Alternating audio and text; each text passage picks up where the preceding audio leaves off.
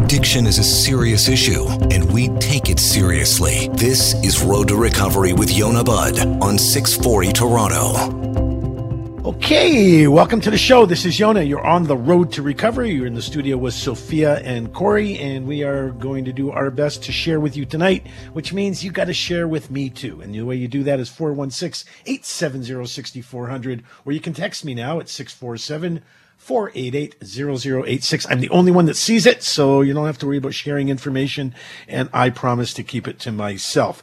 So I hope you're having a good long weekend. I hope you're excited about uh, having Sunday and Monday, and uh, well, Sunday's off for most people anyway, and then Monday's a holiday, and for those that are uh, of the Jewish faith, they begin uh, the celebration of Rosh Hashanah on Tuesday and Wednesday, which is the Jewish New Year. So any of my friends out there that are listening, and those that aren't my friends that are listening, and you celebrate that holiday, we want to wish you the very best, Shana Tova, and uh, have a safe and happy and healthy new year. So I got to tell you something. I, am pissed off, and uh, because it's my show, I get to kind of figure out what I want to say when I want to say it.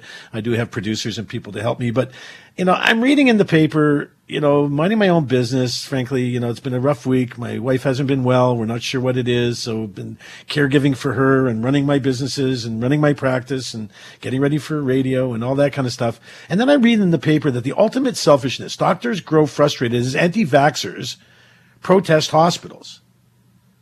So I'm inviting you to phone me right now, 416 870 6400 or 888 225 TALK, T A L K, or 8255 is what that spells. You know how to spell talk.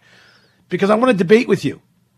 I want you to call me and tell me why it's okay for people that aren't vaccinated to get into the face of people that are vaccinated by protesting outside hospitals where people that need help may not be able to get through because they're blocking. I've heard stories of protesters blocking roadways where ambulances and those dropping off family members at the emergency ward can't get in the building, or those that are attending treatment at other hospitals for things like chemotherapy or radiation can't get in the building. Like, you guys got to be out of your minds.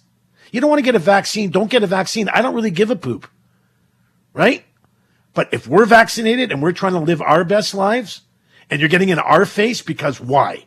You want the law to change. You want things to change. And suddenly everyone's going to say, oh, it's okay. If you don't have a vaccination, you can come on in too. No, you can't. Not anywhere where I am or where my family is or my 95 year old parents are or my grandchildren are. Stay away. We don't want you around us. Listen, if you can't get a vaccine because there's a medical reason or for some religious uh, belief, perhaps, I know that that's changing. I think in some in some instances. I, I, get it, sort of. I get it. But scamming a doctor to give you a, a, a, note so that you don't have to get a vaccine, I've heard that. That's the new scam. Like, give me a break. You don't want to get a vaccine, don't get a vaccine. But why do you have to gather all together and hold each other's hands? And you're the same people that didn't want us to wear masks. He made a whole big deal about masking, and the same people that showed up in at that at the at the barbecue guy's uh, place, and he's we'll never see him again. I hope you know, proving that it's okay to keep your businesses open. It's not. We need to get back to some kind of normal. And we can't while you're wandering around making a mess, breathing your unvaccinated breath and spit all over us. Not interested. You want to talk to me about it? You want to debate and tell me how that's your right? Give me a call right now. 416 870 6400 or 888 225 TALK. And if you don't have the guts to call me, you can you can text me at 647 488 0086. And I'll tell you what, we're on for two hours tonight. If you need to get the energy up and you need to get the strength up and you need to get the confidence up to call me and actually have this discussion and know that you're talking to the grade 10 Ontario debate champion.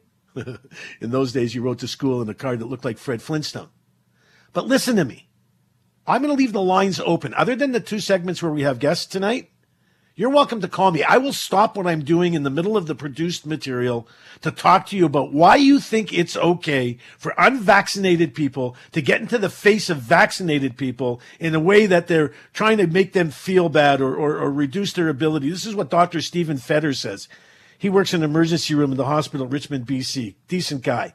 He's running out of patience for people who stand, whose stance against vaccines has a larger social implications, societal implications. Sorry. I'm just so angry I can't even read.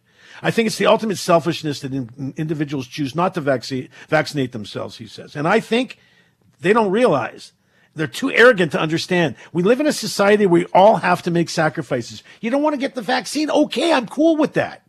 No one's going to force you to stick a needle in your arm.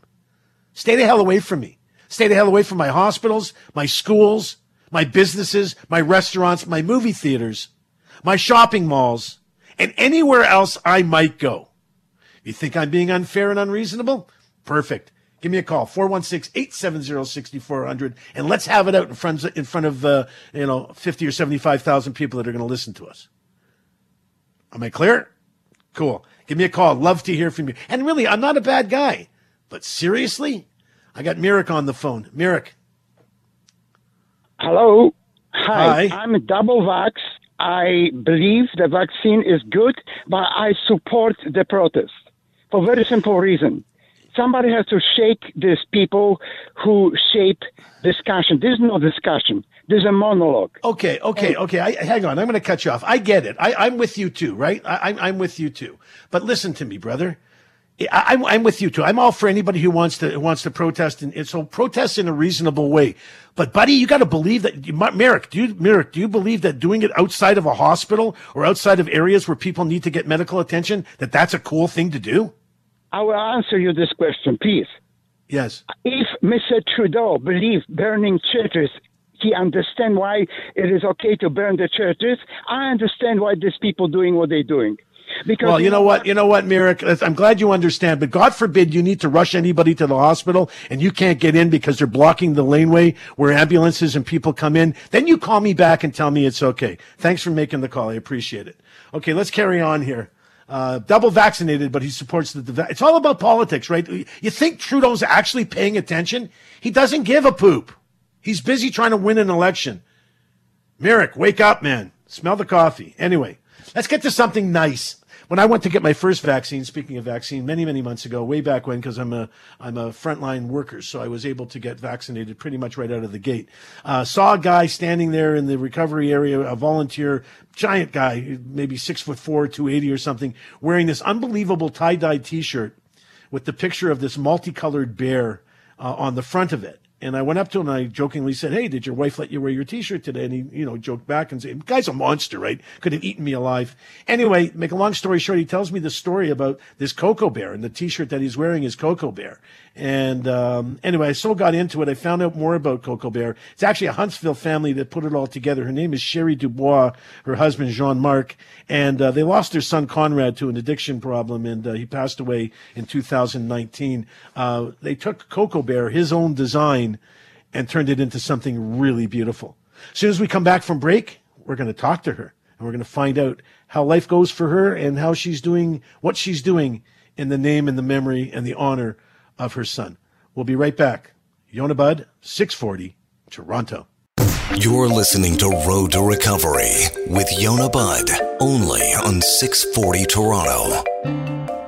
Okay, welcome back. Thanks for joining us. This is Yonah. We're on the road to recovery. We're uh, talking tonight about uh, all kinds of interesting things. The first hour is mostly about kids, and the second hour is just about life and some adult stuff. And uh, if you heard the uh, before we went to break, we were talking about um, Coco uh, Coco Bear, which is the T-shirt that I wear all the time, and a bunch of little bears I have now in my office and all over my my condo.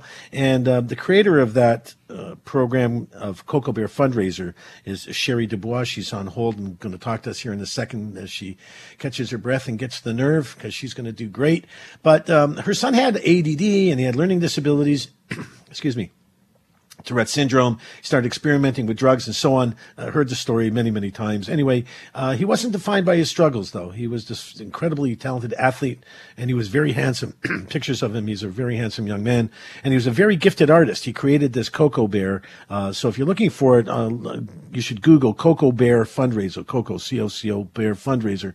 Uh, so when the family marked the one year anniversary of his death uh, with a small memorial, uh, Dubois Shari used iron-on transfers to create homemade Coco Bear T-shirts for those who attended. They sold over 600 of those by now, and I don't know if that she's doing it the same way, but we're going to find out when we talk to her. They raised a whole bunch of money and uh, gave over five, gave about five thousand dollars to Mind Aid Muskoka, which is a child and youth mental health navigation and support initiative uh, launched by Muskoka Victim Services. Uh, wonderful woman, wonderful program. The shirts are ridiculously sick. You have to see them. You got to buy them. You got to order them. They're tie dyed. They're t- sweatshirts and t-shirts and long and short and sweatpants now and all kinds of really cool stuff. Um, Shari Dubois, welcome. Hi, how are you? Good. Nice to talk to you again. It's, it's kind of the same as when I just called you on the phone, right? Yes. We're yeah, except there's ten, except now there's tens of thousands of people listening to us. I don't want to make you nervous though.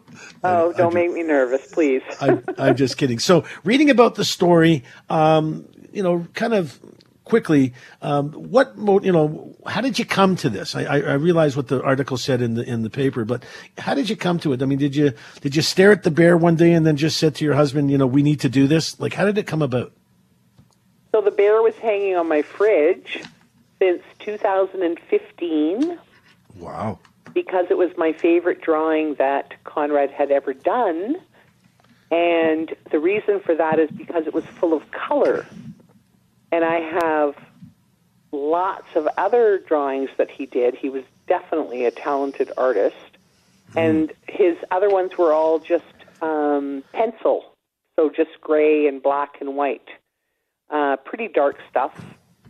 And but this one was just so vibrant and full of love and fun. And so it hung on my fridge. And his 1 year anniversary of his death was approaching and there were 10 of us because of COVID that were allowed to get together. And so I went to Staples and I bought iron on transfers and I went to Walmart and bought t-shirts and made 10 t-shirts. And then pictures started showing up on Facebook, and I started getting all kinds of messages from people saying, How can I get one of these t shirts? And I thought, hey, this might be a really good opportunity for a fundraiser. And so actually, I probably have sold, I'm going to guess, over 3,000 shirts. Oh, wow. I've donated twenty-five thousand dollars to oh wow Oka, and Amazing. it just kind of um, exploded. Are you still making them by hand? Like, you, did you make thousands of these things like by ironing them on, like you like from the original ones? Yeah, I cut out every bear and I press every bear on every T-shirt, every sweatshirt, every hoodie. Uh, the only thing that we get help with is we do um, baseball caps and toques. And so we have these little patches that were made. And so nice. they go onto all the, the toques and the baseball caps. And um, that's one thing I don't have to worry about. Yeah, I need a baseball hat to add to my routine. So the next time I order from you, make sure I include that uh, because I love going on the website and ordering new stuff because number one, it, it, it raises money for your cause. And number two, I like the stuff. I get, you know, every single time I wear that t-shirt or wear one of the articles or, or somebody's on Zoom and they see the bear behind me in my desk, in my chair behind my desk. Um, they all say, Hey, what, hey, can you stand up and show us the t-shirt for a second? And it's, it's guaranteed exactly what you wanted it to be. It's a conversation piece, right? Which kills stigma. Absolutely. So if you wear the bear, you care. Wear the bear if you care. I love it. That's our slogan. Wear the bear if you care. So we're going to find you and I are going to figure out some organization where we can stick this bear on as well uh, to something that someone else is doing to make this thing even bigger, stronger, and more uh, more money for all the stuff that you're doing. Let me ask you when you're when you're ironing on the the transfers and you're doing you know I, I did that a few times when I was a kid for projects and stuff at school. Uh, it takes a while to get them right for sure, but it's therapeutic for you, right? I mean, just the the physical the physicalness of doing doing the stuff, the, the, the actual ironing, the cutting things out and so on. Um, do you find that that by itself is, is rather therapeutic for you? I think it saved me. I think oh. that, you know, I didn't know what to do with my grief when I lost my son. And I was so busy taking care of him when he went through his 10 years of severe addiction, trying to anything that we could do to help him. And he, I know that he appreciated that and he loved us for that. But it was bigger than him. And when I discovered Coco Bear and the fundraiser, it was a place to put my sadness and a place where I could get distraction and keep busy mm-hmm. and finding light. Yeah, we talked about that together on the phone, finding light in a dark place. I think that's the line I, I used on our communication to finally convince you to let me talk to you, right? Yeah, absolutely. Yeah. And it's it's very, very true. I don't know where I would be right now without it. So, uh, for those that are just listening right now, we're talking to Shari Dubois. She's the creator of Coco Bear Fundraiser. Her son Conrad, may he rest in peace, uh, passed away as a result of uh, a, long battle with mental health and uh, related uh, issues and diseases, and he succumbed to uh, um, to um, addiction and you know whatever. Just horrible story, and you know addiction's just bigger than everybody. Like Shari says, you know it's just bigger than he was. Um, so going forward. What, what does this look like for you for you and your husband? What does it look like? I mean, is it you and, and your husband together, or is this kind of you and he's there to support you when you need it? Yeah, it's definitely my baby. Um, he was my baby, and my so, husband is there with me by my side, and he um, presses shirts for me when it's ninety degrees and I can't do it. and he lugs boxes of t-shirts and sweatshirts from the car to the house and um, he's there with me 100% it's just my definitely my baby definitely something that i have decided that i need to do for now did you did you do any? I mean, uh, you're welcome to not answer if you're not comfortable. But did you do any traditional grief counseling in the process?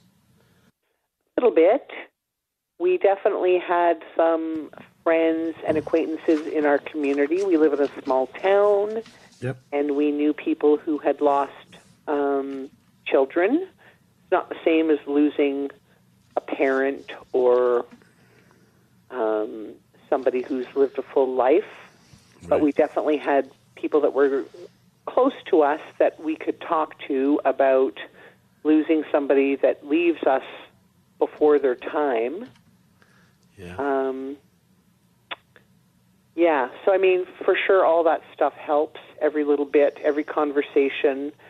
It's incredible how many people have reached out to me now with Coco Bear to talk about their losses. And I can do that to a certain point, and then I pass them on to Mind Aid, Muskoka, which is you. where I have given every last red cent to that we make from Coco Bear. So why did you pick them? Just because they were local, or did they play a role in Conrad's life uh, during the better parts?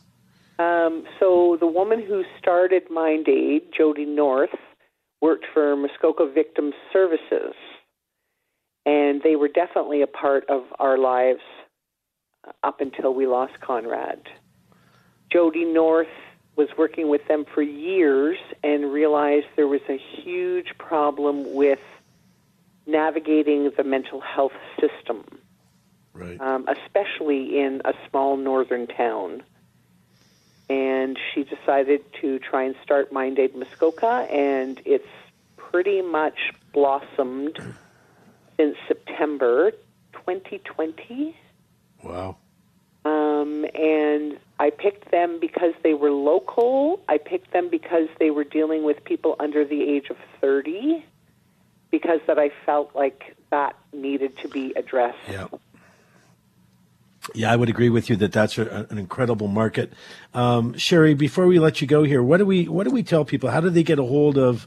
Um, how do they how are they able to order shirts, make donations, and that kind of stuff? You know, tell me how I, I let people out there know to get a hold of you, or how do they do that? Do they go to to Facebook Coco Bear fundraiser, or what's the best way?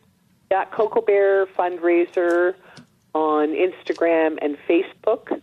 I am definitely old school. I definitely do uh, all of the orders myself personally, one at a time. So people DM me and we start talking and figure out what it is that they want.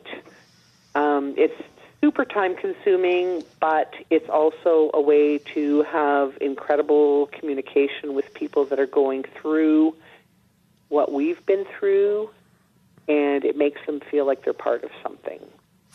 Coco Bear fundraiser. Her name is Shari Dubois. I would love to give her a gigantic hug, of course, with her husband's permission.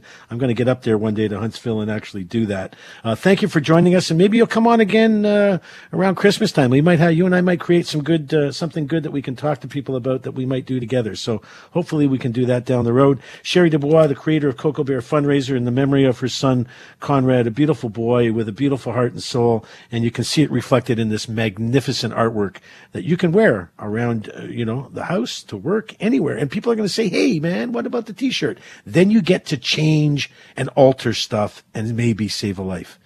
Yonah Budd, 640, Toronto. Welcome back to Road to Recovery with Yonah Budd, only on 640 Toronto. So I didn't want to scare anybody away and uh, not have you call me because uh, the first conversation I had with Merrick didn't go so well, I guess maybe for Merrick. Uh, but give us a call, 416-870-6400, uh, 888-225-TALK if you're calling from long distance. Uh, but uh, the conversation is open all night about this anti-vaxxing, pro- anti-vaxxer protesting outside hospitals across the country and the fact that I just don't think it's anywhere near cool, acceptable, or reasonable. So if you think I'm wrong, let's have it on, man. Give me a call. So let's move along here. Talking about kids and uh, for this hour and, and stuff going on. Uh, the, you know, the the for families, hospitals, kids, schools, everyone. You know, it's just it's so difficult to understand what's going on here and the impact it's having. I see it in my practice with you know 13 to 20 something year olds. I mean, I see it with adults too, and that part of our business. But uh, in, in kids in particular, the the they're so affected um, they're they're they're not quite sure how to you know especially the younger ones they're not quite sure how to express themselves. They're exposed to all kinds of negative conversations and hear about tragedies and nana got sick and grandma died and whatever. Um, you know the schools need to see that children's mental health and emotional health are utmost importance. And I know that they do, and, and, and they have for years. And the guidance program, you know, when it's when it's fully operational and not strapped to the to the nines by cut budgets and such, you know, do a reasonable job with everyday normal stuff. You know, I hate my mother. I don't like the way I look. I, you know, I, my boyfriend broke up with me. My girlfriend hates my guts. I don't want to go to university. My parents are this. My father is that. Normal stuff, right? But now it's really difficult really difficult to, to explain to a kid how all this makes sense. Because you know what? As an adult, I can't tell you how all this makes sense. My wife would tell you I'm not much of an adult anyway, but, but seriously, you know, so we got to come up with some creative ways to manage this stuff, right? So creative ways to socialize. So the experts say you need to adapt quickly and, and try to, you know, give children the opportunity to demonstrate their resilience and find creative ways to socialize and entertain themselves you know, things like a Netflix party, having a birthday party or some kind of just gathering or sleepover attached to some format, some, you know, platform that's safe and appropriate for kids to play with and for kids to enjoy that they can do electronically for, you know, by, by, uh, by Zoom or something, right? In some format. Very important that they stay connected. But even now that we're starting to socialize again, a lot of kids aren't in vaccination age. So the under 12s, we got to still be super careful, right? So it's hard to migrate to understand how to navigate all of this. So we need to understand things like early detection signs. The schools need to pay attention to these early detection signs. That mean, you know, so the kids can understand how to maintain a steady pace of growth and, you know, do all the kind of stuff they need to do. School supports through counselors. That was one of the things that we, that we desperately need more of. Counselors and teachers, you know, in my day, you know, you had a guidance counselor in every school. I can only tell you, like, at least 10 times where they saved my butt and helped me through a lot of really difficult stuff. Made a big difference. I still have positive memories of my guidance counselor. And then things like important for schools to create a system where kids can connect with a counselor easily. I'm not sure how they're going to do that, whether it's going to be done through the, the TDSB or any of the other school boards, but Kids Help Phone, greatest organization on world in the world to help children and their families. So making sure that your kids have access and neighborhood kids have access to the kids help phone line, which they can text or call or reach in many, many ways. Got to make sure they're connected, that they're talking to someone other than just their friends. Creating workshops. This is things for school. These are things that we're suggesting that schools need to do going forward, right? Create workshops addressing stress management, the experts say, working on challenging one's thoughts, how to distinguish between fake and real information, you know, exactly how I opened the show tonight about, you know, anti-vaxxers versus vaxxers. You got to believe that there's a ton of fake crap flung between the two groups to, to, to make their, their position known. Kids, kids are smart, really smart. They know when it's BS or not. They know when it doesn't make sense or not, even though we think they don't because we're adults and we know better. Trust me, kids are swift. They get it. So, addressing parental concerns about their child's mental health and their mental well being. Schools need to be available, available when a parent wants to call and say, Oh, I'm feeling really stressed right now. I know my kid's in school. Do me a favor, just if you can, just have somebody check, make sure he's okay because I just had like a really bad dream or a horrible feeling. We're going to get, and then, you know, at one point that might have been the, oh, oh, Mrs. Smith is calling again, you know, the crazy parent. But now it's now it's the concerned parent. Parents are having a really hard time deciding between letting the kid go to school, not going to school. You know, is it the right thing to do or the wrong thing to do? We'll talk about in a little bit. I interviewed a, a mom in my neighborhood. We're going to talk about in the next in the next uh, segment. So parents are having a hard time figuring it out. Schools need to be there for them so that they're able to mitigate some of the concerns and risk that parents feel they have when sending their kids to school if they're making that decision. And of course, they have to make that decision soon, right? They got to decide are they going to school? Is it going to be in school, out of school? It's, it's, it becomes very difficult when you have to make choices that you know you can't change maybe till February. It, it's you know there are a lot of school boards that are that have different different mandated times for different things. We'll get to that in a little bit too. But here's how you know if your kid is struggling. That's what's important. You got to listen. You can't leave it to the school. You got to pay attention, right? You got to look. These are the these are the warning signs. I'm telling you what the warning signs are. Number one, these are all not just me. Mental health experts around the world will say the same thing. Sleeping. If kids are sleeping a lot more than usual, and we're having trouble falling asleep or staying asleep, pay attention to their sleep patterns. I know it's hard. Teenagers normally have a sleeping issue, but we're talking about perhaps kids under 13 more specifically right now. This applies to everybody though eating or losing, you know, eating weight, you know, eating substantially more or less usual, significant weight loss or gain, concentration. Are they able to concentrate? Are they moody? Come on, most kids are moody anyway.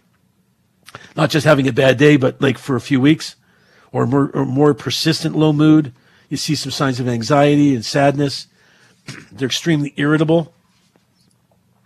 Cleanliness, a noticeable difference in their personal hygiene. When a kid isn't feeling, and listen, kids don't like most kids, frankly, don't like to wash up or you know. My, my three kids, just, they love to shower and bath. They would do it several times a day when they were little. Uh, but you know, a lot of kids don't like it. They don't like to get washed. They don't like to get bathed. They don't like to do that. But you know, that's kind of the normal thing. Uh, especially boys, for some reason, they don't know that they stink, but they do. Uh, but personal hygiene, if you notice that they're just not, they're wearing the same clothes every day, uh, they're not washing their, they're, they're, they're, combing their hair, they're not washing their face, they're not brushing their teeth, simple stuff, right?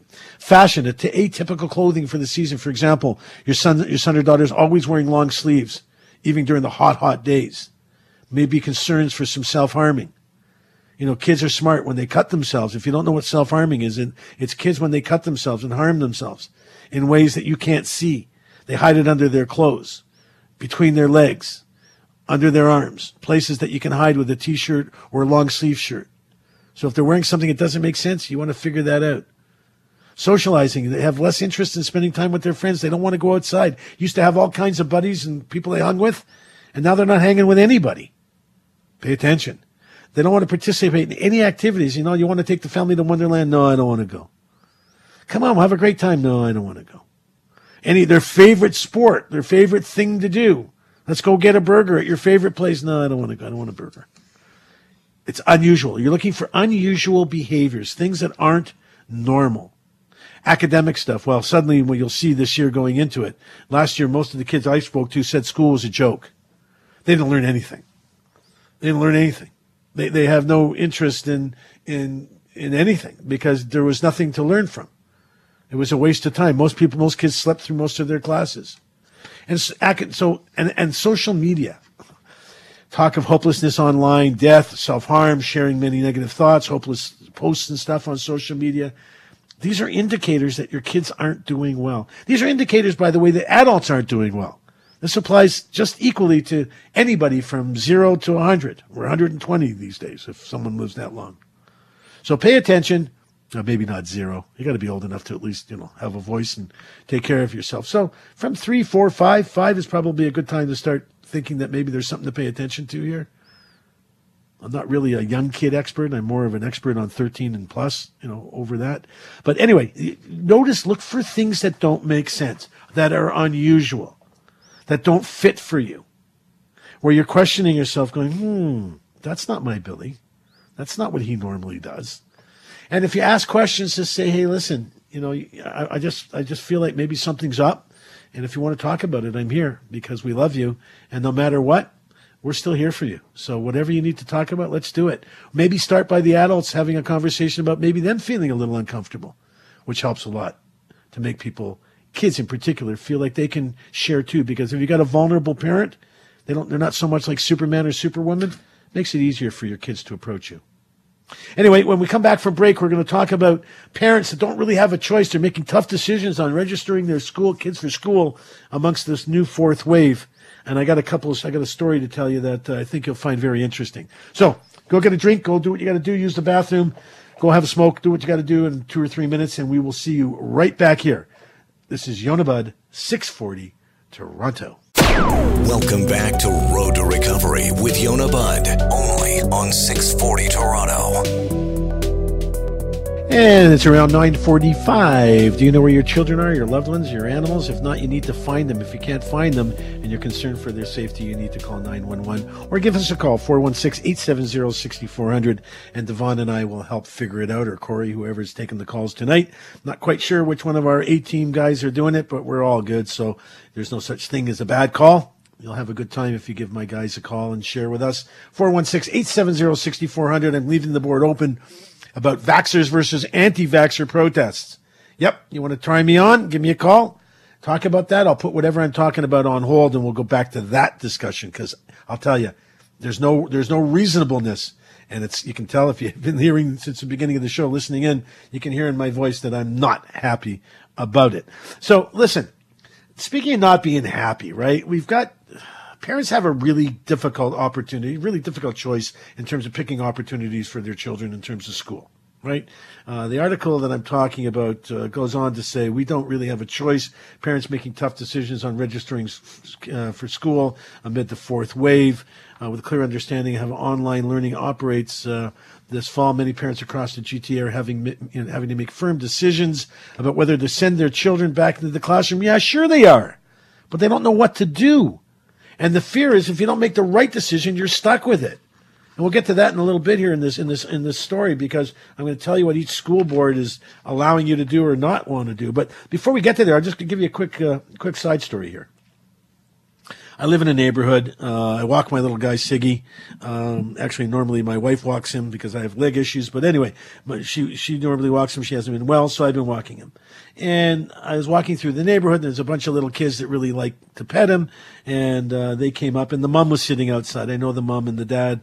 I've seen them a few times. They're uh, uh, immigrants here to Canada, probably the last five years. They both work very hard. They managed to buy a home, and um, lovely kids, well mannered. Uh, they got a f- now six year old boy and a little baby. I don't know how old he is. Maybe eight or nine months old. Uh, maybe it's a girl. Sorry. Uh, anyway, talking to her about it. So I said, so how, how about this back to school stuff, right? How's this back to school stuff working for you? And she said to me, you know what? I was pregnant with my kid and uh, I was taking care of my other son, working full time from home, and my husband was called back to work. She says, I didn't know what I was going to do. I wanted to kill myself. So she had a difficult time making decisions around what she needed to do. She said, "My I, I raised my kid during the pandemic for the last year. I feel like a horrible mother, but uh, Cheerios, popcorn, and Netflix, appropriate Netflix. That's what kept him busy because he's not, you know, he was doing school, but in and out of school. The kid's ready to go back to school now. Doesn't want to. Had such a horrible experience doing it online that he just kind of turned off the whole thing. So parents are having a hard time. They're having a difficult time making it all fit. Um, but uh, yeah, it's uh, it's a real issue. As soon as we come back, I'm going to talk to you to uh, to we have a, a guest here who uh, wants to chat with me. Uh, his name is Jim from Toronto. Wants to talk about COVID being a scam. Uh, no, I, am sorry, Jim. I like and thanks so much for taking the call and all. But I don't have time to talk about COVID being a scam. There's there's no scam about it. I've seen people die. I've gone to homes to mourn with others. I've been in hospitals doing urgent care uh, during my crisis work and seen people uh, dealing with this stuff. Um, so sorry, buddy. I'd love to talk to you, but um, not happening. We're not doing a COVID is a scam thing. You want to talk about the, you know, whether it's okay to protest outside a hospital if you're an anti-vaxxer? Love to have that conversation. There isn't a debate about it being a scam. Because if you think it's a scam, you're either smoking too much, drinking too much, or you're just on another freaking planet. Anyway, let's get back to the planet we're on and talk about what's going on. So, the, my, as I go back to the quick story here with my neighbor, she said, Yonah, I don't know what to do. She says, he's going to go back to school. I have no choice. She's now on mat leave for a little bit of time, but that's only going to last for so long. And then she's going to have to go back to work, and her husband's got a good job, and he's going to have to go back to work. So she has no choice but to send her kid to school. He's not happy about it. He's young. He's like, I don't know, six, maybe seven. So I think that's what we do here. I think what we do is we do the best we can. We send our kids to school. And I'm a big believer in what's going to come is going to come. You plan the best that you can. She doesn't really have a plan B right now. But I guess the fact that she's on mat leave uh, might make it a little easier in case the kid doesn't take well to in class stuff. But you know? And, and you know there's here's something i read as well in this whole story. They're going to be allowed to sing okay here's what somebody said. Somebody uh, what's her name? She, her name is julie steele. She's a pediatric nurse at, at uh, north york general. She's got a bunch of few kids here uh, three of them 11 8 and 4 um, she says re- they aren't receiving the best protection going back to school from the virus during relaxed masking protocols and no vaccination mandate for school staff. Like if you're not coming to school as a staff member with both vaccines, in my opinion, you're not coming back to school. You can you can be one of the teachers that works remotely and teaches remotely. Because I don't want you in the class with my grandkids, and I'm sure a lot of other people don't want you in the class with their kids either. But here's the kind of, here's the kind of thing you got to deal with. This is what's the different the, the difficulty for parents why they're having a hard time figuring this stuff out because none of the school boards in Ontario have mandated that the staff and eligible students be vaccinated. Though there's two TDSB trustees, Toronto District School Board trustees, who put forward an emergency motion, I think this past Friday, calling for either mandatory shots or testing for all staff. Like, duh! At least the testing for all staff. We're sitting on tens of thousands of rapid tests in some warehouse. Who knows how long they're going to be good for? They're probably a year old already. I think we bought millions of dollars worth of them. I don't remember exactly what the number is, and I guess if I really wanted to find out, one of our production staff could dig up the number, but it's not worth it. Doesn't matter. It's irrelevant. Yeah, rapid testing for everybody that hasn't been that hasn't been vaccinated at at the very least, right? Now, parents that have kids in the TDSB have to make a difficult decision on which learning model they want for their kids not even understanding exactly what's going to be mandated by the ministry, but it's announced its guidelines for back to school. The Ministry of Education has in Ontario, or that might be, yeah, after the ministry in Ontario uh, announced their guidelines. So the people that are sending their kids to TDSB, whatever choice they make now, how they have to stick with it till February. So if you're sending your kid to school in person, you got to live with it till February. If you're sending your kid, if your kid's staying home and doing online learning, they have to live with it till February. So that means that parents have to make a choice between at home online or online learning without knowing exactly what the board will implement, what kind of hybrid models, what kind of teacher involvement. They don't know what to choose, but, but they got to just pick one. Just, just, just pick. Yeah, yeah, but I don't know what to pick. No, no, no, no. Just pick one. These are their kids, man. It's not like deciding what color you want to order your car in, right? So you get the different color blue and it's not the blue you want. Who cares? But if your kid's not doing well in class and you can't switch that to having him learn at home or vice versa, and you're stuck to a deadline, a timeline, like I get that people have to, you know, that, that, that you know, organizations have to prepare. But we need to be more flexible. I don't understand in any of the government stuff that I've seen, in any of the releases that I've seen, lots of talk, lots of chatter. Of course, we're in an election. That's a whole other thing that pisses me off. But uh, we're in an election. So everybody's talking about stuff but we don't really care about the kids. It's evident over the last year and a half that the government does not make the right choices when it comes to what's good for our children. We have damaged our children, perhaps irreparably in some ways, many of them anyway. Suicide is up, self harm is up, anxiety is way up, depression is way up, and anger, you know, anger issues are way up among school age kids. Anyway, here's how different boards are handling the learning model. Okay. Toronto District School Board, the registration closed on August the 12th. So by August, by August the 12th, you would have had to make a decision on in-person or virtual learning. And the decisions that, that'll be, and they might have some kind of hybrid. But whatever decision you made by August 12th, you got to live with until February. There's one opportunity will be available to switch between in person, and that will be in February. Well, God, man, that's a half a year. Toronto Catholic School Board, eh. Yeah, the registration for them was closed August the 6th. Parents can make requests to switch learning models at the end of August based on information they receive and can make requests throughout the year directly to the school. So not to the board, but to the school. So I like that. Catholic, Catholic, uh, Catholic District Board making the right choices for right now. Peel District Board registration closed on August the 5th.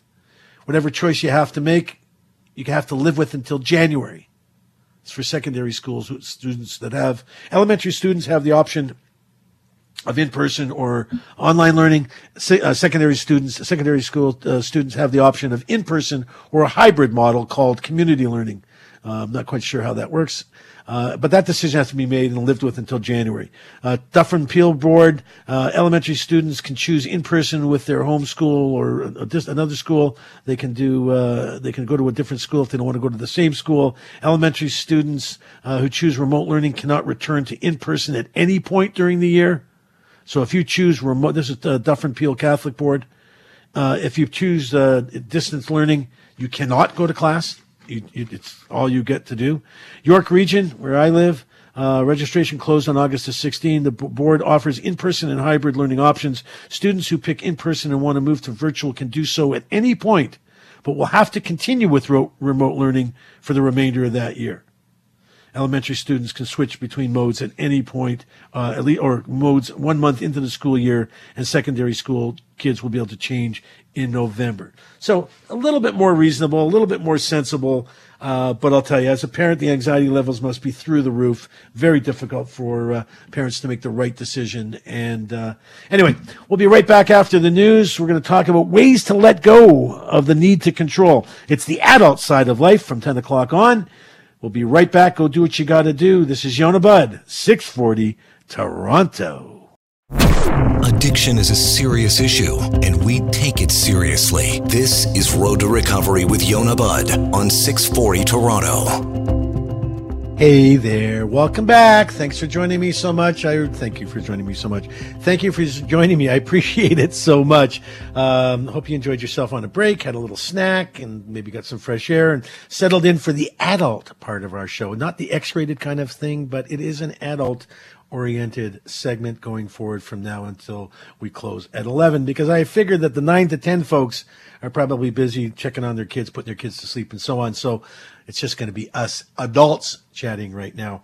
So listen, I um, I really need to talk to you about um, letting go, right? The whole concept of letting go. And, and what does that mean? So the, I'm going to open the board to you. You can call in. Our, our, we'll take the calls from you right now. Of course, if you want to call and debate with me about whether anti-vaxxers should, in fact, be allowed to protest in front of hospitals and places like that because they don't want to get a shot, I'm, I'll, I'll drop whatever I'm doing as long as we don't have a guest, and uh, we can talk about it. But right now, I want you to call me and talk to me about how you let go of control, or do you? And what does control mean to you? Right? Oftentimes, the path that we're so desperately want for us to be on is the most valuable or the productive one, right? But letting go of control means more joy, more freedom, more peace, more connection, and more support. So here's 10 ways that we can look at ways to control that. And, and this is an article that was written by Lauren Stahl, and she's the founder of CEO and CEO of Spark, uh, Sparkite and I'm not sure what that organization does. But this is a HuffPost um, article, Huffington Post article, and she's a contributor. Uh, I like the article. I, th- I, like the way that it was nice and cleanly laid out. So that many of us hold on to control, like like we're holding on to ourselves on a roller coaster, right? We attach ourselves to outcomes, push for things to happen, things that we can't control. So you got to understand that you can't control anything that's already happened, right? Number one. Number two, you can't really control what's going to happen in the future because you haven't got there yet. All you can really do is control today. But here are 10 ways that you can learn to let go of your control, embrace, embrace what they call the art of surrender, giving it up, as they say. Just give it up. You'll hear therapists say that to you all the time. Just let go and give it up. You have to have faith. You have to have trust. So number one, they talk about imagery. So when you notice yourself in, in a control mindset, imagine trying to climb the deepest and steepest mountains that there are.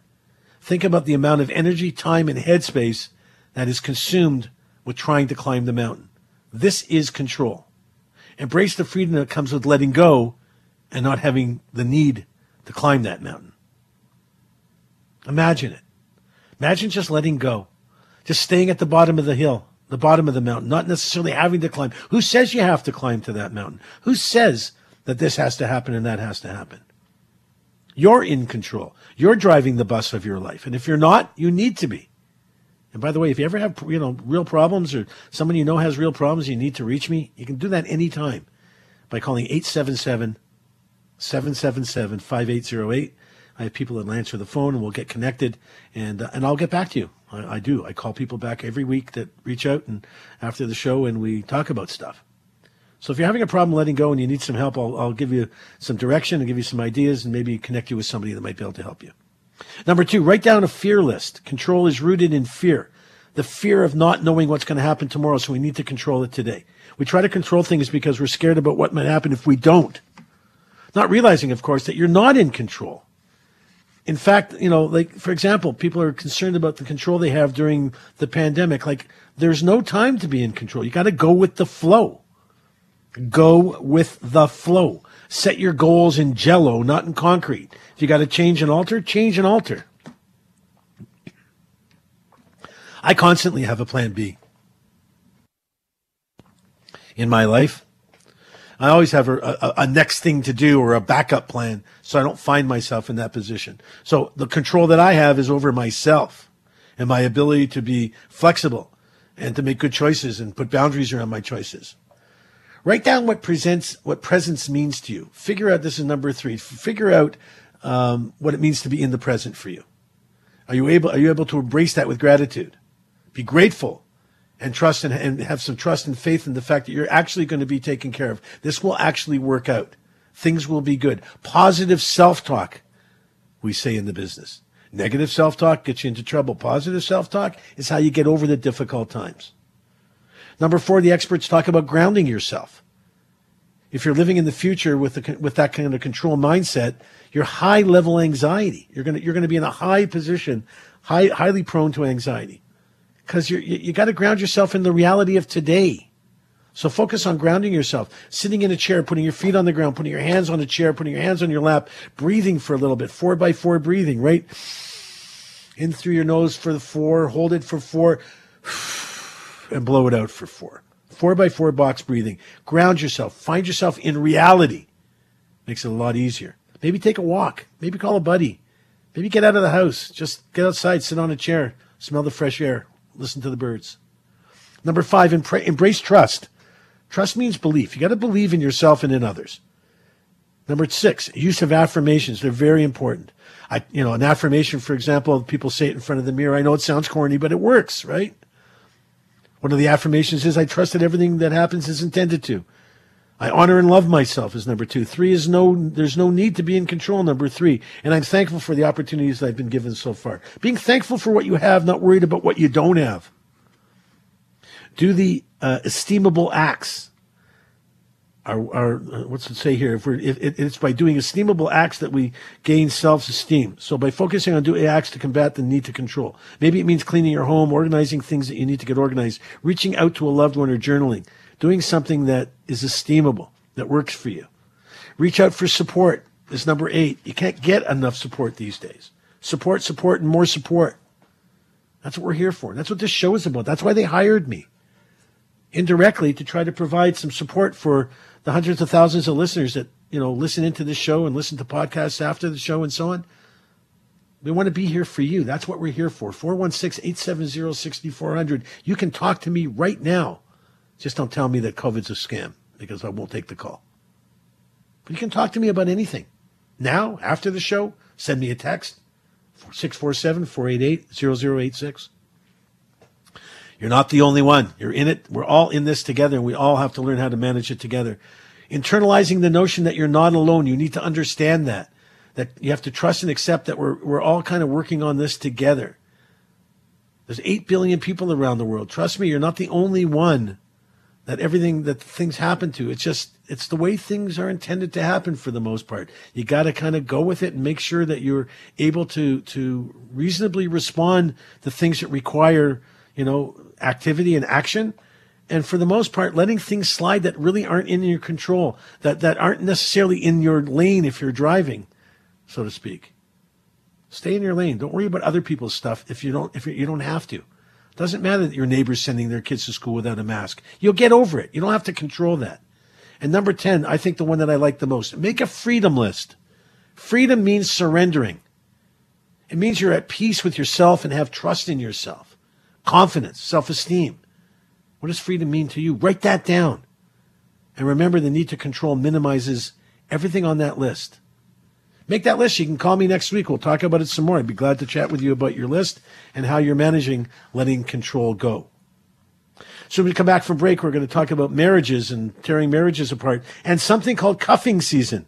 So when I come back, I want to hear from you. Do you know what cuffing season is? Because I didn't until I learned about it. So call me back and we'll talk about it right after break. Yonah Budd, 640, Toronto. You're listening to Road to Recovery with Yonah Budd, only on 640 Toronto. And welcome back. Thank you for joining me. This is Yonah Budd. You are on the road to recovery on 640 Toronto. And uh, we know you have other choices. I know you have other choices, and I'm glad that you choose us and uh, and the stuff that we're doing. And hopefully you'll start to interact as we get to know each other a little better. We'll uh, hear more from different people about different things. But, you know, the conversation that we need to have, we should have pretty, gur- we should have uh, openly and talk about stuff that bothers us so that other people get the help. And if you got over something, maybe you can help your neighbor or somebody down the, you know, who's listening to this show somewhere in London, Ontario who could use some help, right? So that's the concept. That's why we're here. Really appreciate you having you, having you join us. And you are, in fact, the greatest audience ever. So COVID 19 is tearing marriages apart. But before we get there, I want to ask everybody to call in. Do you know what cuffing season is? Cuffing, like to cuff, like you wear a cuff on your, on your shirt. Do you know what cuffing season isn't? Because I didn't. As soon as we get through this article, we're going to get to that. But I'd like to hear if anybody knows what cuffing season is, because apparently it's a thing.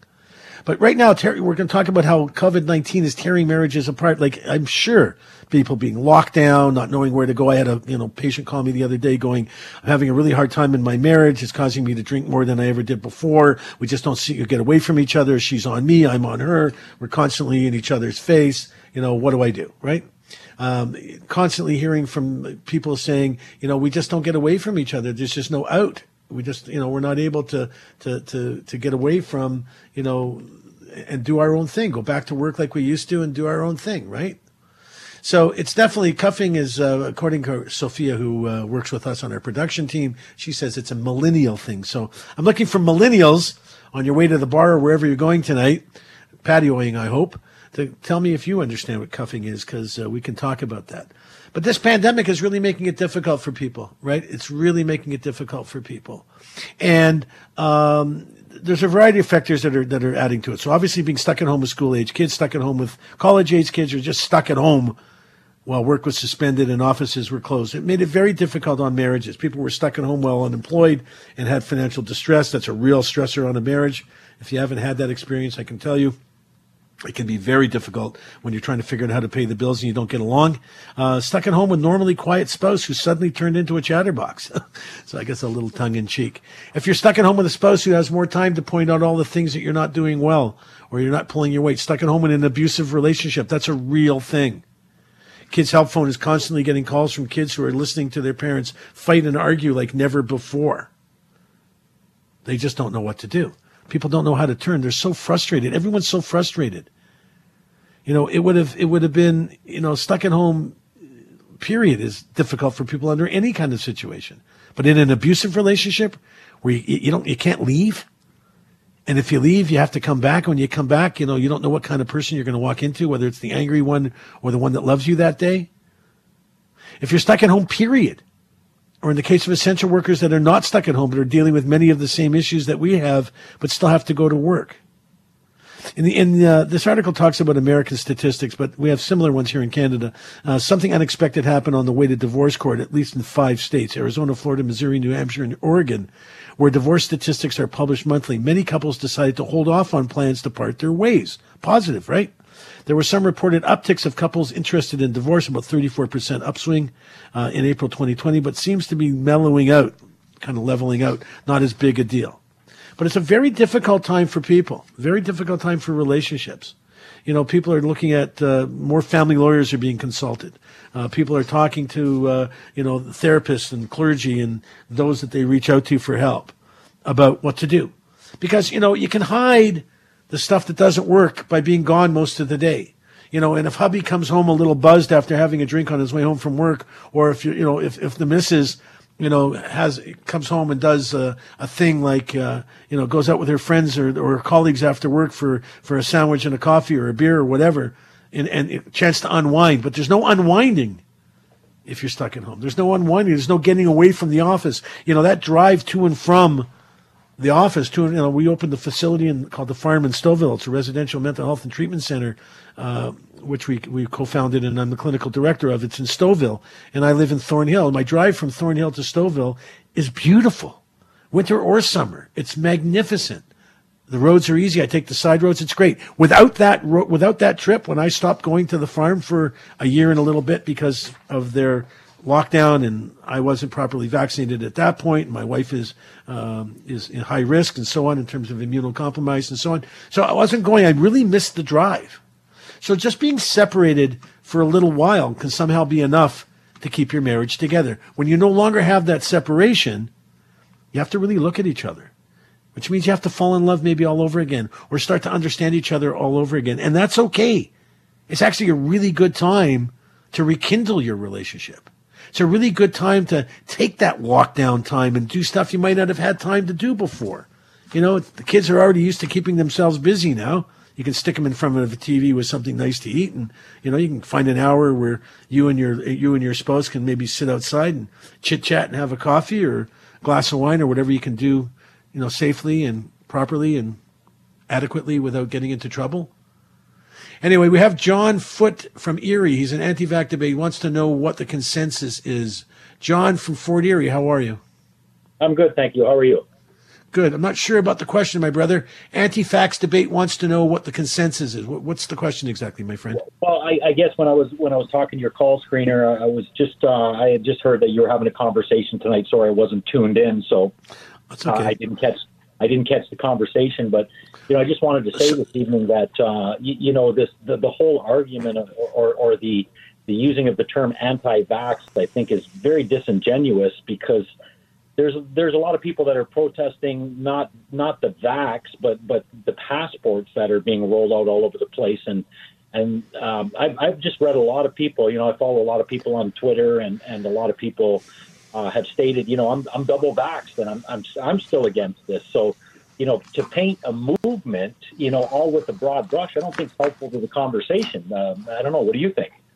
Yeah, I, I would agree with you. And, and listen, I, I, I think that there's a conversation to be had about the passport. I think there's, listen, I'm open to debate on both sides. I'm, I'm not saying one is right and one is wrong. I mean, I'm obviously double vaxxed. I'm a frontline worker. I work in emergency care most of the time. And, you know, I have a wife who's uh, in uh, recovered you know, fortunately from cancer, but is immunocompromised after the treatments and the radiation and so on. So, you know, for me, it's not really an option, but I've got surgery planned here for the 23rd of September and I'm, I'm, a, I'm afraid of what's happening because the, the, the kind of, the kind of, uh, protesting that we're seeing, John, it, they're outside hospitals like okay go to a park you want to make yourself known but you know messing with hospitals and people coming in and out of hospitals that's where the that's where i think the i mean even the gangsters and even the, the, the, gangland guys don't don't mess around hospitals and, and, places where people need the help. So that was when you missed the conversation, and thank you so much for joining in now. But um, you know the the conversation was that what I what I was upset from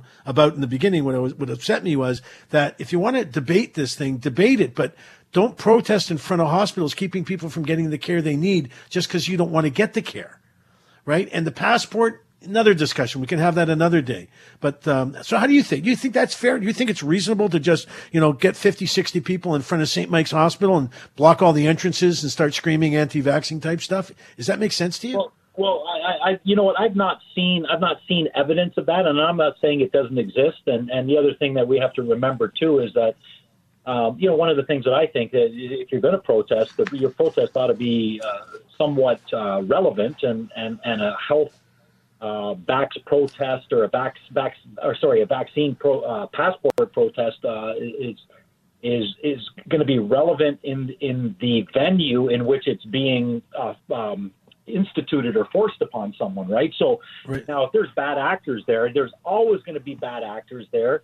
And and if I if I wouldn't be surprised to see that there were bad actors, you know, just to discredit the movement. You, you know, like exactly, exactly. I, I know I know people that that go to these protests. I've I've seen them. I've talked to them.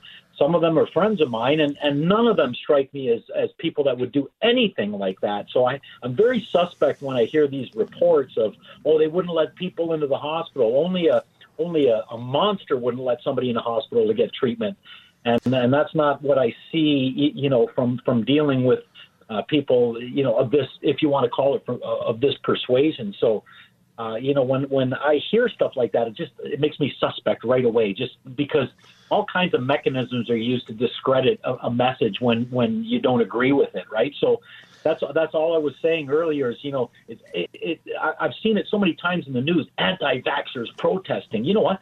There's lots of people there that have been double vaxxed, like yourself, that yeah. that are protesting because they don't believe anybody should be forced into a, a medical treatment uh, against their own will. So Oh, uh, let me make it very clear before I let you go, my brother.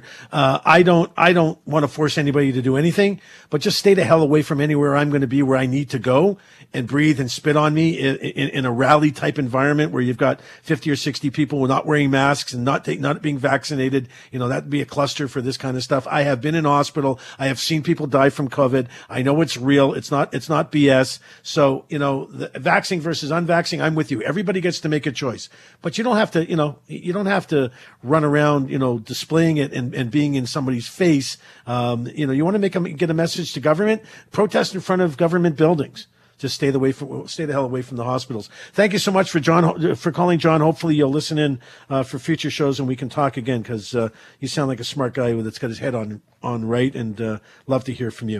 As soon as we come back from break, we're going to uh, we're going to talk about this cuffing uh, cuffing uh, cuffing stuff a little bit just because I just thought found it was really interesting. It's kind of how people identify um, their relationships. And I think I can get Sophia to join us here because she seems to understand this stuff um, a little bit. So come back from break. We're going to talk about this stuff some more. And uh, yeah, hopefully we'll share. 416 870 6400 is how you call me.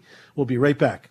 It's Yonah Budd, 640, Toronto. Welcome back to Road to Recovery with Yonah Budd, only on 640 Toronto. And thank you for thank you for joining us tonight. This is the Road to Recovery. I'm Yonah Budd, your host, and we're so excited to have you join us. Uh, we're talking about cuffing season. We're asking us to, people to call in us, calling in us. Mm, quite an evening. We're asking those to call us and let us know how you feel and uh, what cuffing means to you. Is it something that you understand, something you're familiar with? 416 870 6400. Sophia, who is a millennial and my friend and a off awesome production operator and works with us on our team here. Sophia, talk to me about cuffing. I, I, I understand it's something where uh, you define your relationship. You kind of figure out what you're going to do ahead of the winter, so you know who you want to snuggle with. Is is that kind of the simple term of it, or I don't have it at all? Thank you, Yonah. Um, just a quick correction. I am not a millennial. I am a Gen Z. Oh, I'm sorry. That's okay. Sorry. That's okay. I'm sorry. Well, there's a little bit of drama between the millennials and the Gen Z, so I just want to make it very clear. Um, just don't protest. Just don't protest outside my hospitals. Will do. But okay. um, yes, essentially, cuffing season is where there's like this race to get into relationships, almost going into the winter, especially right. in areas where the climate is a little more difficult around the winter time because okay. nobody wants to be going out a lot during the winter. It's cold. You know, you don't want to wear like certain clothes that you would normally wear going out. A lot of that stuff is right. made for the summer and right. it just becomes a hassle. So what people will do is they'll go kind of on a on a hunt for a relationship before the winter season so that you can spend those cozy nights in and then you don't have to worry about it. And then typically those types of things fall apart around like April, May when it starts to get a little warmer. so that's kind of what cuffing season is. So you're telling me it's a seasonal relationship that is somewhat based on the a bears need to hunt and gather food for the winter. So when they're hibernating, um, you know, it's uh, you know, it, it's very, uh, it's interesting, right? It's like, it's like storing away a relationship to get you through the winter. And then when the weather, nice weather comes in, you can wear the stuff that you really want to wear that makes you look great. Yeah, I don't really like him so much. Or I don't really like her so much. Kind of interesting, eh? We'll come, we'll come back to this in a minute. We've got, uh, Ati who's on the phone and he's taking us up on our being double vaxxed. He says won't make a difference. Ati, thank you for calling. How are you? Yeah, fine. Thank you. Take uh, letting me to come on and speak my what I like to say to the people. Uh, in Israel, uh, uh, uh Dr. Uh, Kobi Haviv is the head of the chief doctor of the hospital in Israel in Jerusalem. It's called Herzog.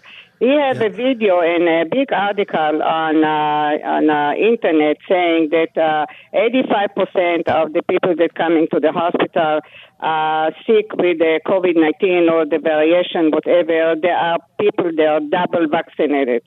So, uh, and you know, uh, Bibi Netanyahu, he was the first uh, prime minister that did uh, mandatory vaccine to all yep, the people yep, in Israel. Yep. yep. Yeah, I understand. You still there? Vaccinated, they're still getting sick.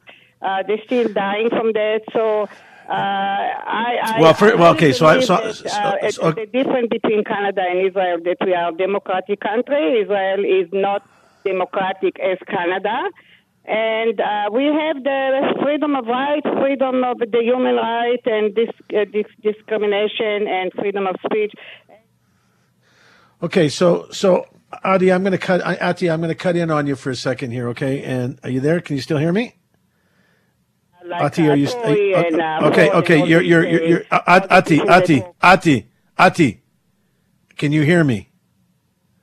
Yeah, she can't seem to hear me. We're going to have to let her go.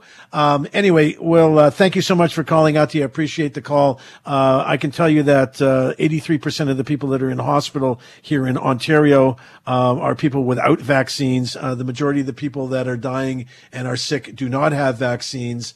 And, um, you know, we are, uh, we're in a situation here where uh, if you can get it, and you're not opposed to it, I think it's a great idea. So thank you so much for calling. I appreciate her calling and sharing with us, but uh, we just couldn't hear her very well. Wasn't a great connection. So going back to cuffing, you know, Sophia was mentioning it's kind of like gathering a relationship going into the future uh, so that you have something lined up uh, to keep you busy. Um, there's a person here with cuffing season, a term to describe relationships people seek out in the fall, as we talked about. Yuri, who is a, there's a fellow here, uh, DTR, uh, DTR is what you call defining the relationship. DTR, uh, the conversation helps you get aligned and protects you from falling into a, a situationship and undefined romantic relationship. So psychologists describe this two ways. Couples transition into the next stage of a relationship, declining or sliding, or deci- deciding or sliding. Deciding means making inten- intentional choices about the relationship transitions, and those who slide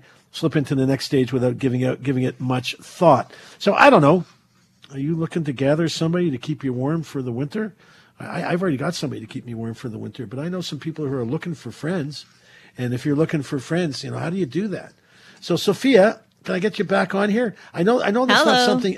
Yeah, hello. I know it's something that you don't necessarily subscribe to, but how, like, how do you, how do you do this? Is this like a, a Tinder type thing where you, are looking for people to match with that you think would make good winter cuddlers? So maybe, you know, in your case, uh, I assume it's um, you know, you're looking for a guy that's maybe a little snugglier, a little cuddlier, a little heavier in the belly to keep you nice and warm, and a nice beard, like a bigger guy, the smaller. Like, what do you? What does somebody look for in a winter cuddle partner? Well, it could be like you said, something that happens on the apps, but it could also be kind of in that article you quoted that mentioned it. Sometimes people kind of rush into that next stage of their relationship during cuffing season because it's again kind of just a hassle to be going out during that time. So you might have folks moving in together who otherwise weren't really at that stage of the relationship's pretty new, but we're going into the winter, going out doesn't sound appealing, having a partner that lives with you, cozy dinners, that kind of thing,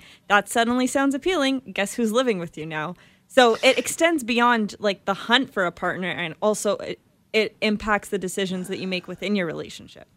Yeah, so we had a lot of that. I, I don't know if you, uh, we weren't around together. We weren't working together in the beginning of the pandemic, but, um, you know, I was working somewhere else and had another late night show and we were getting all kinds of conversations about people that, you know, had met and, you know, you know, she, she was, uh, you know, one of the, one of the, one of the two was, uh, uh lockdown. The other one was lockdown. They kind of met. They, they met socially distanced. They decided to get together. They both had their COVID tests and do whatever tests people do these days to make sure they're safe to be together.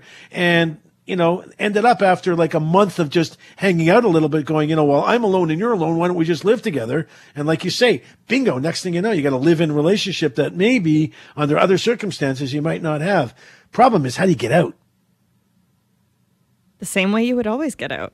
so have you, have you ever broken up with anybody? I have, yeah. Is it devastating? Uh, it depends. I I think you have to look at it as, you know, you're not letting the person go or breaking up with them or that kind of thing. You're just both moving on to things that are better for you. So the only time I've ever I've done that in my past, and I broke up in, with lots of people, and had been broken up with many times as well. It's hard to believe, but yeah. Um, but you know, I, I was never it was never easy, and we could never be friends after what's this friends after thing? Like people are actually buddies and like hang out after they've been together for a year or two and, and they, and, and they still like each other. I don't, I don't know. I've never been able to make that work. Oh no, neither have I. okay, so if you've been having a summer romance that you're not sure will transition into this new season, God, I love having her on the show. She's just so amazing. My whole team is just outrageously excellent. Um, anyway, to have the conversation brings it up when you like to feel you're ready to stop seeing other people and would feel comfortable making it official. So it's all about having a conversation. Here's some tips. Be clear with the other person about what you really want. Be specific about what you need out of the relationship and have a conversation about that. Be clear about your labels. Where do you fit with labels? And know if, you know, this is going to be sexually exclusive. I mean, these days I think it's kind of silly not to be, right? Especially with all the other things you got to worry about. Anyway, um, how do you handle the DTR, the, the, that, that discussion? That's how it's going to impact your relationship going forward. But if you don't think you're going to get the answer you're looking for, make sure that you're sharing in a way that you don't end up with either providing disappointing news or getting disappointing news and having to live with that um, in some way that um, make make it difficult, especially like Sophia says. And maybe if you're living together already, but it's not the person you really want to settle down with, that's kind of may, maybe make it more difficult. But if you're looking for uh, you're looking for a new friend, you got to get out there and hunt for one. As soon as you come back, talking about hunting, there's some amazing animals out there that help those uh, that trap and, and catch animals in a safe and healthy way. But pet owners we talk about pet owners and how they get, go back to work without leaving their dogs and animals at home all stressed out. We're having an expert coming on. His name, I think, is Sagi Denenberg, and uh, he's a veterinarian psychiatrist at the at North Toronto Veterinarian Behavioral Specialty Clinic. Um, and he's actually joining us tonight, late night on a Saturday night long weekend. So I love the guy. Looking forward to the conversation. We'll be right back. Yonah Budd, 640 Toronto. Welcome back to Road to Recovery with Yonah Budd, only on 640 Toronto. And welcome back. This is the last segment of Road to Recovery here for this Saturday night. We thank you all for joining us and being a part of the show. Really interesting segment we're coming right now. Um, I am a pet owner, um, and I do have a little uh, doggy. He's a therapy dog. He works with me and with my patients as well. He's my therapy dog, actually, for my anxiety. And um, a lot of articles that I've been reading over the over the last week or so about fam about people that have adopted animals during the during the pandemic, and um, you know, there's all kinds of uh, uh, there's a shortage of animals to rescue animals to be adopted. There's a pet food pet, pet food makers are having a hard time keeping up with the demand. Lots of people want animals. They think it's wonderful. It's great. Uh, they're walking them every day to keep you know keep themselves occupied and so on. Then boom, all of a sudden, we're going back to work. And these little guys, they've been relying on us being at home all the time. And, you know, whether you're leaving the house for a couple of hours or leaving the house for the day, um, a lot of people are having a hard time with their animals and coming back to facility, to, to their, their houses and their apartments being destroyed by what are very anxious and upset uh, animals. In this case, mostly dogs, are the stories that I hear. Uh, we have a guest with us tonight. His name is Sagi Denenberg, and he is a uh, veterinary psychiatrist, which I think is just so wickedly cool anyway. He's with the North Toronto Veterinarian Behavioral Specialty Clinic. Take their number down, 905 881 2752. These are the people you need to call if you're having issues with your animals and you're not quite sure what to do before you decide to return them and give them back because it's not like returning a bicycle that doesn't fit anymore. Um, look for some solutions to maybe keep you and your furry guys and gals together with you. Doctor, thank you for joining us on Saturday night in such a, what I think is a very important story. Um, hope you're doing well. Good evening, Yonah. I'm doing well myself. Thank you. Thank you very much. Um, doctor, um, the concept of an animal, uh, in particular, let's talk about dogs because I can relate. The concept of, of, of, a dog who, you know, is at home with you all the, all the time and then all of a sudden you're off to work. Um, people say, you know, my dog has anxiety, has separation issues and so on. Is that really a thing? It is a thing. And in fact, it's probably far more complex than what many people assume. Uh, you have to remember that the word anxiety denotes the fact that there is an apprehension something might happen. So when you talk about separation anxiety is when your dog sits next to you and thinks you might leave me alone. It's even before you left the house. It's right. that dog that follows you from place to place, that dog that wakes up as soon as you move and looks at you, where did you go, check on you all the time. That's what true separation anxiety is all about. It's about a dog who's afraid to be left alone before it even started. And of course, when you leave them alone, there is another anxiety, and that's about abandonment. Will you ever come back? And beyond that, there is fear. How will I manage on my own? Uh, I think it's very important to remember. Many people don't note that that dogs are totally dependent on us for their meals, for their outings, for their exercise, for everything, and they can't cope with being left alone because they can't achieve their needs. So that creates a fairly complex situation that uh, just using your uh, prelude for this discussion is absolutely going to happen. People are going back to work, and those dogs are going to find themselves as of nowhere suddenly left alone. And that's going to be a serious problem for both dogs and owners. Let me ask you something, just going backwards a little bit. Um, uh, uh, I, I, think, you know, becoming a veterinarian, a veterinary psychiatrist. So you know, I, I, do a lot of therapy. I work with psychiatrists, psychologists. It's kind of my, my regular thing. You know, you get, you know, we get a lot of feedback from our patients. We get a lot of conversation and talk therapy and so on. Um, how do you practice with animals when it's hard for you to get, you know, at least any kind of verbal feedback as you would from a human? Um, are you just, are you looking for signs of behaviors? Like I'm fascinated by, by your practice, sir. I'm, I'm just fascinated by, by, by what it is you do. Um, and I'm just curious as how you, how do you analyze an animal? Well, in, in many ways, it's like a human psychiatrist that will deal with the nonverbal patient, those who cannot communicate effectively, such as very young children, for example. But you're absolutely right. We are looking for body language. And in this particular point, it's important to remember that all owners, including myself, and I know it's a mistake, and yet I engage with it all the time because we are human, we tend to humanize our pets. We tend to look at them ah, and attribute them many kinds right. of human properties, also right. known as anthropomorphism. Okay. And that actually creates a lot of problems. We think that they're doing something as a human, as in giving us kisses, or they we come home and find the whole the dog destroyed things in the house, and some people may assume the dog did it out of spite. And then when the dog acts in a certain way, they assume the dog shows guilt or remorse. And the interpretation is often wrong. So dogs don't do things for spite. And when we see them acting remorseful, say we came home and the dog sold in the house, it's usually fear, fear of the consequence because suddenly we raise our voices, we act differently, and the dog is ah. afraid of us. So we sometimes, without malice there, but we add more to the problem. It's important to remember that the dog cannot go out and soil when they need to unless we open the door for them.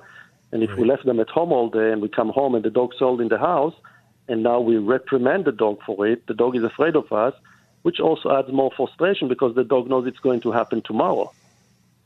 So, so, so, for example, like, uh, so I can tell you that we have a little, you know, we keep track of our little guy. I got Siggy. He's a half Bichon, half Papillon. He's about seven pounds of the most delicious little dog you've ever seen. Uh, he actually looks like a little Chabadnik, and I know you know what that that is. Uh, he's black and white. He's perfect. Um, but he, you know, when we're gone, it appears that he crawls into a part a part of my my area where I keep my clothes and stuff and sleeps there till we return. So he seems to be relatively okay when we're not home, but he's exactly the one following me and you know looking for me and sleeping with us and all that stuff. And I'm constantly looking at you know what he's doing. But people who have pets that maybe got the pets during the pandemic and they're now going to go back to you know their seven, eight, nine, ten hour days and not thinking that the, you know that the pet's going to miss them. Um, what can they do? So we understand the behaviors. We know you know what what can you do as a as a pet owner um, to kind of mitigate uh, your your pet's um, separation anxiety and fears. Allow me for a second to go back to your comment about your own dog and your previous question about how do you read the dog it's really important to notice that there are two magnitudes or two directions of behavior. There is the dog who becomes more active when there is a problem, and then there is a dog who becomes more inhibited when there is a problem. Ah. And it's sometimes very easy to miss, especially with separation related problems. It's very easy to miss the dog who becomes inactive.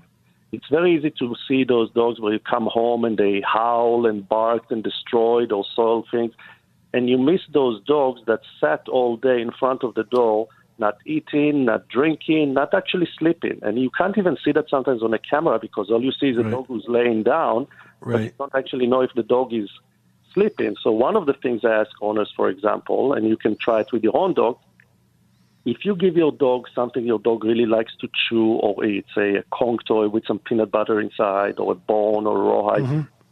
And you say, when I'm at home and I give that to my dog, my dog eats that happily. When I leave the house and I leave my dog with it, it stays there in full until I come home. Then my dog comes to greet me, and then it goes to eat. That tells you your dog was inhibited when you were not at home. Your dog wasn't happy about it. Your dog didn't cope that well with it. It just became inhibited, almost like a deer in the headlights. So, so what do you do? So what do you, what do you do to, to, you know what do you do for people that are going to be leaving their homes and leaving you know now I'm feeling horrible every time I leave thinking that Siggy's probably miserable so you know I got enough Jewish guilt for for, for an army anyway but yeah. Um, yeah so so what what can we do what can we do as as pet owners as to uh, as parents pet parents furry parents whatever people call it um, what do you do to make sure that your dog doesn't feel like that well, I think the most important part is to start planning now, start working on it now while we are still at home, not fully going back to work, or there is another person from the family staying at home, and start planning. And the idea is to teach the dog to become more independent. But when you do so, you have to think that the dog has five basic needs they need to eat, sleep, exercise, relieve themselves, and have social interaction with us as owners. Dog gravitate towards people, they need people. So that's one thing. The second thing that you need to identify is who is the dog's attachment figure. In a dog's life, there are two individuals. The caregiver is the one that we as owners designate to play with the dog, walk the dog, feed the dog, and so on. And the attachment figure is the one the dog prefers to be with. And it could be the same person who fulfills both roles, or it could be a different person. But the whole separation revolves around the attachment figure. I cannot be with that person. So the idea right. is that the person should start meeting the dog's needs on a set routine. Plan your routine in the future, and if you know you're going to be away from eight o'clock in the morning until say two o'clock in the afternoon, what you need to do is even now when you're at home, start planning. That means around 7:30, I need to take my dog for a walk. I need to feed it. I, sorry, I need to play with it. I need to give it some affection and then I need to leave it with some food and even a little bit of an extra tasty food to keep the dog's attention occupied, and then start leaving it at alone. Now, since you're not really in a need to go to work, start with short periods. Don't leave the right. house for six hours. Leave for 10 minutes, five minutes perhaps, and then slowly build your dog's resilience, if you'd like, or independence to stay alone. It's ideal to have a set place for the dog, a bedroom, a yep. even a, a, bed in the living room, somewhere where your dog knows this is my place to go, and that's where you give your dog its food. And I tend to give a lot of bones or rawhides or Kong toys, and I tether those in that area so the dog cannot take it and follow me elsewhere. So I give the dog incentives to stay to stay in one place and slowly develop positive associations. But the idea is to slowly build the dog's ability to stay alone. And the other thing is to try and identify when your dog starts reacting. Sagi, Sagi, I hate to cut you off. I'm getting the notice that we're going to go to news here. Um, I, it, great to have you on. Can we have you back again? In the future, yes, maybe a little that bit would, earlier. That would be nice. okay, we'll get you on for the nine o'clock segment. Uh, I'm talking to Sagi uh, Sagi Denenberg. He's a veterinary psychiatrist. You can reach him at 905-881-2752. A great guy. Just wish we had more time, and I wish him a Shanatov happy new year. Thank you all for listening to us tonight. We'll see you next Saturday night. I'm running over. I'm probably going to lose my job for it, but uh, love you guys. Have a great week. Be safe. Hug the one you're with, and just remember, there's nothing wrong with saying I love you and you're my best friend. See you soon.